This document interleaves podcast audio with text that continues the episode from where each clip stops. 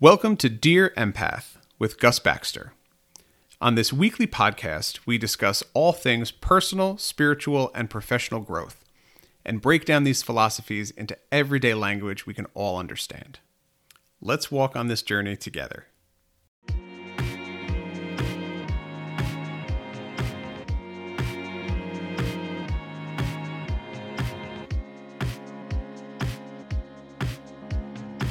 On today's episode, I want to talk to you about crafting and its ability to help you manage stress. For our purposes, the term crafting describes any creative activity that engages one or both hands, requires fine motor control, combines at least two of your senses, and contains an element of complexity. This list is wide and contains crafts like crochet, pottery, sculpting, drawing, painting, embroidery, sewing by machine or by hand, metalsmithing, quilting, and woodworking. I am a master knitter, and I have spent many years working in the yarn industry. So today, I will be using knitting as my example craft. Knitting is a craft that engages both hands with needles and yarn. It requires fine motor skills to manipulate both needles, yarn, and the fabric you're making all at the same time. It engages your senses of sight and touch, and the individual knitter gets to decide how complex they want their pattern to be. There has been significant research done in the fields of neuroscience and occupational therapy involving knitting and its psychosocial effects on patients. Knitting is a creative practice that offers incredible mental health benefits and can be used as a tool to purposely control our mental landscape. Your brain has an incredible ability to focus. As much as we like to believe that we are the exception to the rule, our brains are not good at multitasking. The more tasks you try to accomplish at once, the more this focus is spread thin and can easily be broken. When you craft, you are intentionally entering into a hyper focused state of mind because you are engaging in a complex activity. Your brain devotes the entirety of its processing capacity to the task at hand. When you knit, you need to focus your motor skills on manipulating two needles and yarn, making different kinds of loops on your needles. You have to follow a pattern, which could be very accessible or very complex. You feel the texture of the yarn and needles in your hands. Your eyes take in the colors in front of you. All of this takes up a massive amount of processing capacity in your brain. So much so that you are leaving very little room for your brain to focus on anything else. It physically can't focus on another thought or task unless you were to put down the needles. How can you use this to your advantage? Anyone who manages anxiety or obsessive thoughts is familiar with this state of mind. This ability to become hyper focused can turn against you when your brain focuses on an event or fears that trigger your anxiety or you find yourself revolving around obsessive thoughts without the ability to focus on anything else. Personally, one of the most irritating things I have heard as an empath and someone who manages both anxiety and obsessive thoughts is well, if it's making you upset, just stop thinking about it. No, I physically can't stop thinking about it. Knitting is a physical skill that can break this cycle of thought by giving you a tool to direct that hyper focused state of mind to something constructive. Betsan Corkhill, a physiotherapist in the UK and author of Knit for Health and Wellness, explains When we're knitting, we're actually working, operating quite hard, and that takes up a lot of capacity in that moment. Our brains have only got a limited amount of capacity in a moment for conscious thought. So, the more capacity you take up in an absorbing activity, the less capacity you've got left to pay attention to issues that may be detrimental to your well being. If you then add a complex pattern of stitches to that, then you're making your brain work even harder. The tactile sensations help too. Betsan explains Our hands transmit loads of information about our environment, and that is a powerful way to affect your mood. Touching something soft elicits a calming response. Think about the way you feel when you pet your cat or dog. The same is true for yarn. Betsan Corkhill has done significant research applying knitting to physiotherapy and the holistic recovery of patients.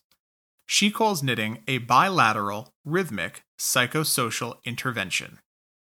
This means that through her research, she and her fellow researchers have identified knitting as a craft that engages both the left and right sides of your brain. The act of knitting is done in a rhythmic and repetitive way, and the act of knitting creates stopping blocks for our psychological and social interactions. Basically, knitting gives you a physical tool to take back your mind when you start to spiral out of control. In addition to being a powerful physical tool to break the cycles of anxiety and obsessive thought, knitting generates feelings of accomplishment. The Craft Yarn Council, a US based organization designed to support businesses and crafters, states that 85% of knitters and crocheters experience reduced stress with their craft and 93% of knitters and crocheters experience feeling a sense of accomplishment. When you knit, you are physically creating something. Even if you spend 10 minutes at the end of your workday knitting to reduce stress and create a sense of calm, by the end of the week, you'll have spent 70 minutes knitting. Unlike traditional meditation, you have something physical to show for it. 70 minutes of knitting can translate into a large portion of a scarf done. Now you are linking a sense of physical accomplishment to your wellness practice. Then, every time you wear that scarf, you are reminded of how impactful knitting is for your well being. In a study involving 3,100 subjects in the United States, the Craft Yarn Council found stress reduction in 85% and mood improvement in 68% of the group. In addition to the 93% of knitters and crocheters reporting that the crafts gave them a feeling of accomplishment, 56% reported a sense of confidence, 43% reported better concentration, 27% reported better problem solving, and 23% reported increased memory. I can tell you from personal experience that knitting is an incredible practice. This repetitive motion of knitting, of moving the needles and creating new stitches with yarn, creates a meditative state. I feel myself devoting my entire focus to what is in front of me. Knitting continues to be a go to tool for stress relief. Plus, I truly enjoy it, and I get to make amazing things. Pre pandemic, when I would go to work, I would often bring knitting along. Whether I was sitting on the train going to NYC, or sitting in the conference room, knitting helped me define my own space. When you knit, you keep your arms in front of you and your shoulders down. It almost creates a semicircle in front of you, a physical barrier between you and the world around you. This can contribute to an overall feeling of safety, or a physical sense of distance between yourself and what's happening in front of you. Although some people may think it rude, I was always able to concentrate more, retain more, and objectively interpret what was going on in a meeting when my hands were busy knitting. Knitting can offer you the perfect balance of social interaction and quietness. When you join a knitting group, there is an unspoken rule that everyone is welcome to participate in the group to the level they are comfortable. Maybe you're working on some ribbing like what you find on the brim of a hat or on the cuffs of your sweater, and you want to talk. Maybe you are working a complex cable pattern and you need to concentrate. A knitting group is a place where you can be as social as you want, and everyone is happy to have you there. How can people get started knitting? Expect a learning curve. When adding a new tool to your toolkit, there will be a period of learning and being awkward with it. This is no different. That's okay. Before this craft can become a practice of well being, you need to become comfortable with it. Give yourself time to learn and explore, to make mistakes and learn how to fix them, to become confident in knitting. Trust yourself and just try it. If it feels weird, then you're probably doing it right. To help you learn and grow your confidence, YouTube is your best friend.